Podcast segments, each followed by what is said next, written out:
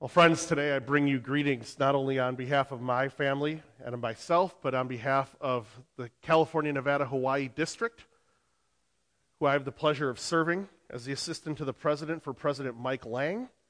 So he says hello. Last week I was with President Mike Gibson. Some of you know him from years ago here at this place. He also sends his greetings. Told him I would be here this week. He was excited. But I also bring you greetings on behalf of the 175 other congregations. Friends, we all know that during the pandemic and over the last couple years, it seems as though our churches have gotten smaller. Some who had a, any reason to walk away have now got their reason and have done so. Some still have not returned, and we wonder, will they ever be back? And so, just like when you were sheltered in place and when you were isolated, churches are feeling the same way, and maybe you're feeling that way as well. I know pastors are. So it's my job and my joy to go around and meet different people from all over the district, all the way from Bakersfield up to the Oregon border, all of Northern California, and yes, sometimes I have to go to the four islands that we have churches on in Hawaii. It's a rough job, but someone's got to do it. But, friends, it's important that you realize that you're not alone. We have 175 congregations, we have 65 schools and preschools all teaching, believing, and confessing the same things that you do here at Mount Olive. And so, on behalf of the brothers and sisters throughout the region, I bring greetings. Well, grace to you and peace from God our Father through our risen Lord and Savior Jesus Christ. Amen. At the risk of my mother ever finding this, I'm going to change names in my next story. My friend's mom no, my mother is someone who reminds me very much of Martha from our gospel lesson. In fact, we couldn't have people over because the house was never clean enough. We sacrificed having relationships and we sacrificed having good times. We sacrificed having nights because unless our house was up to a certain point, which it never seemed to get, my mom wanted nobody walking through the threshold. We sacrificed relationships and fun and conversations and camaraderie because our house wasn't perfect enough. Maybe you can relate. Maybe you're one of those people that don't want others to see how you live on the inside. I know my wife can get that way too, but I have four little kids and it's a mess all the time. So sometimes we just say, How close of friends are we? How much do we care? Just have them over.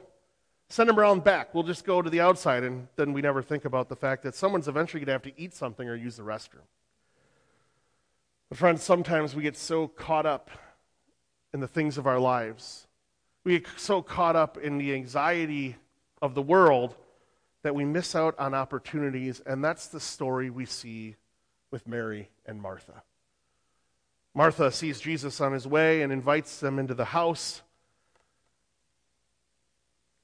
And Martha spends the entire time cleaning, and Mary just sits down at her feet, at the feet of the Lord, and listens to what's going on.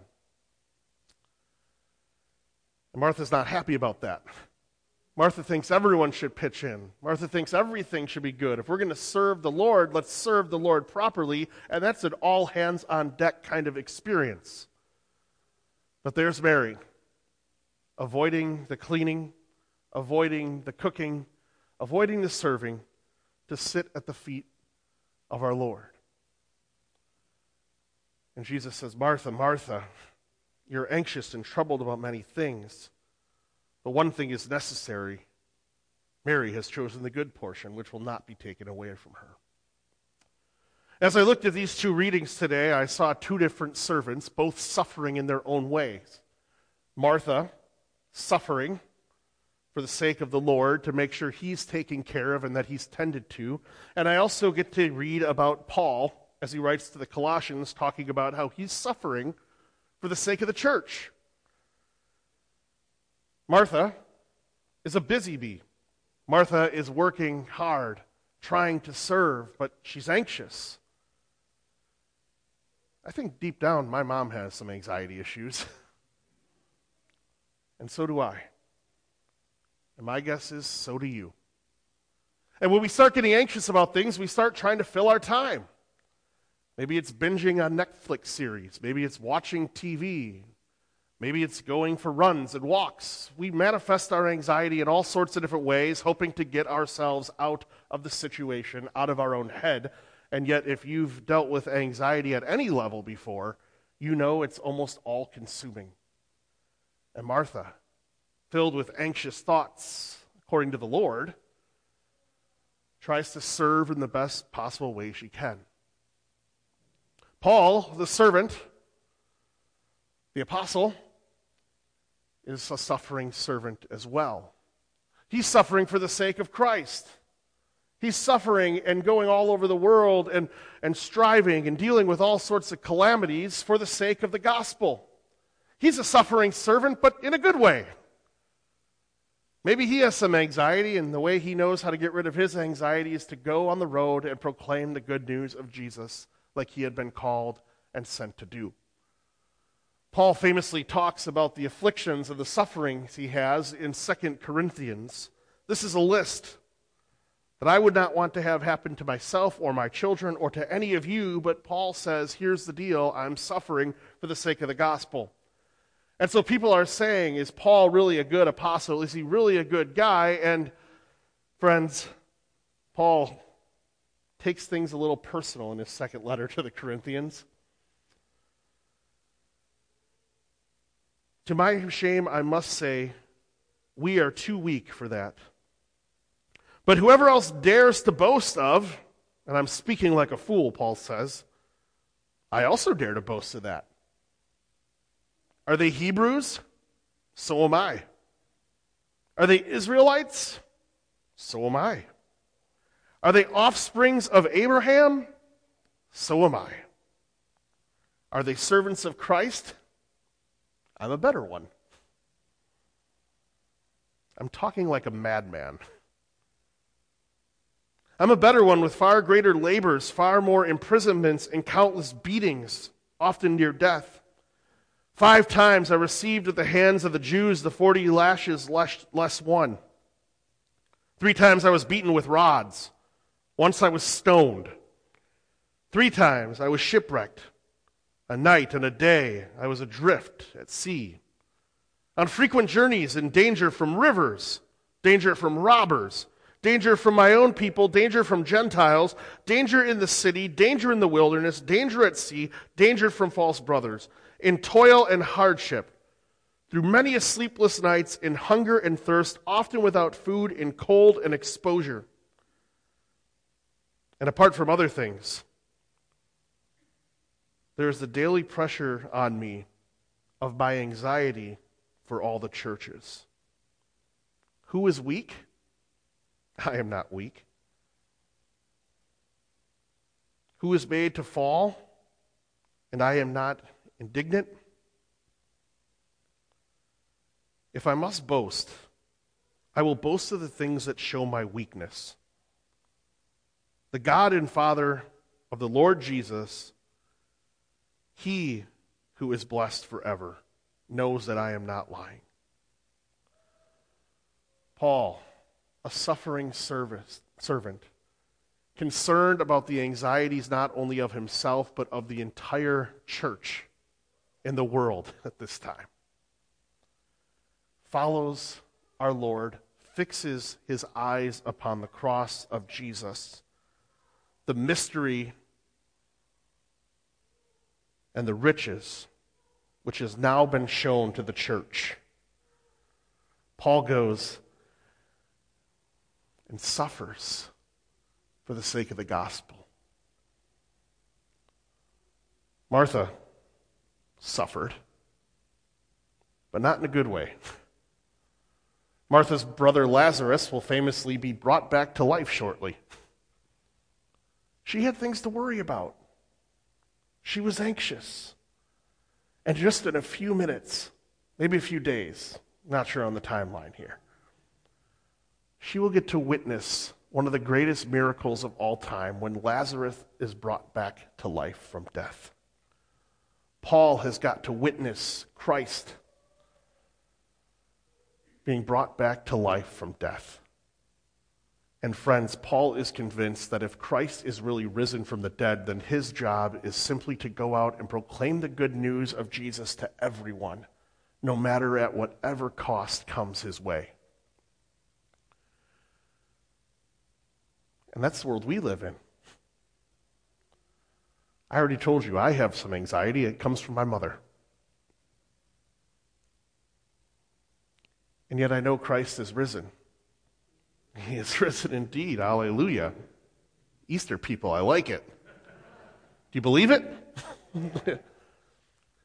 Because if we believe it, we go on suffering.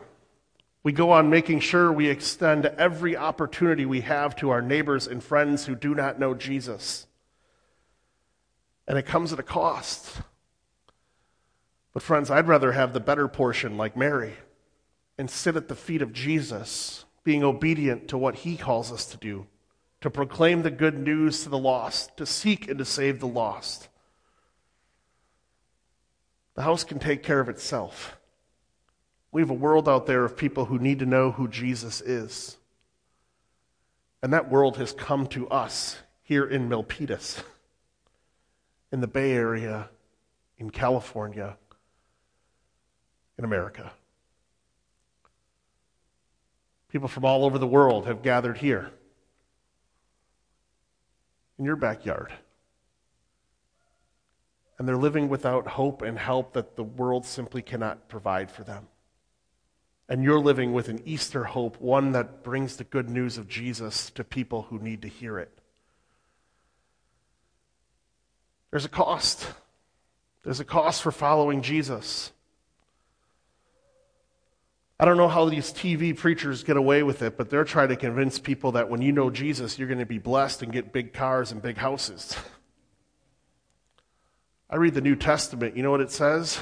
You think life was tough before? Wait till you know Jesus. And wait till you proclaim Him as Lord. Because your family's going to turn on you and people are going to think you're a fool. We see in the example of Paul, there'll be costs to pay.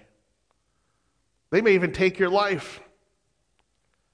But take heart, for your reward is not in this world.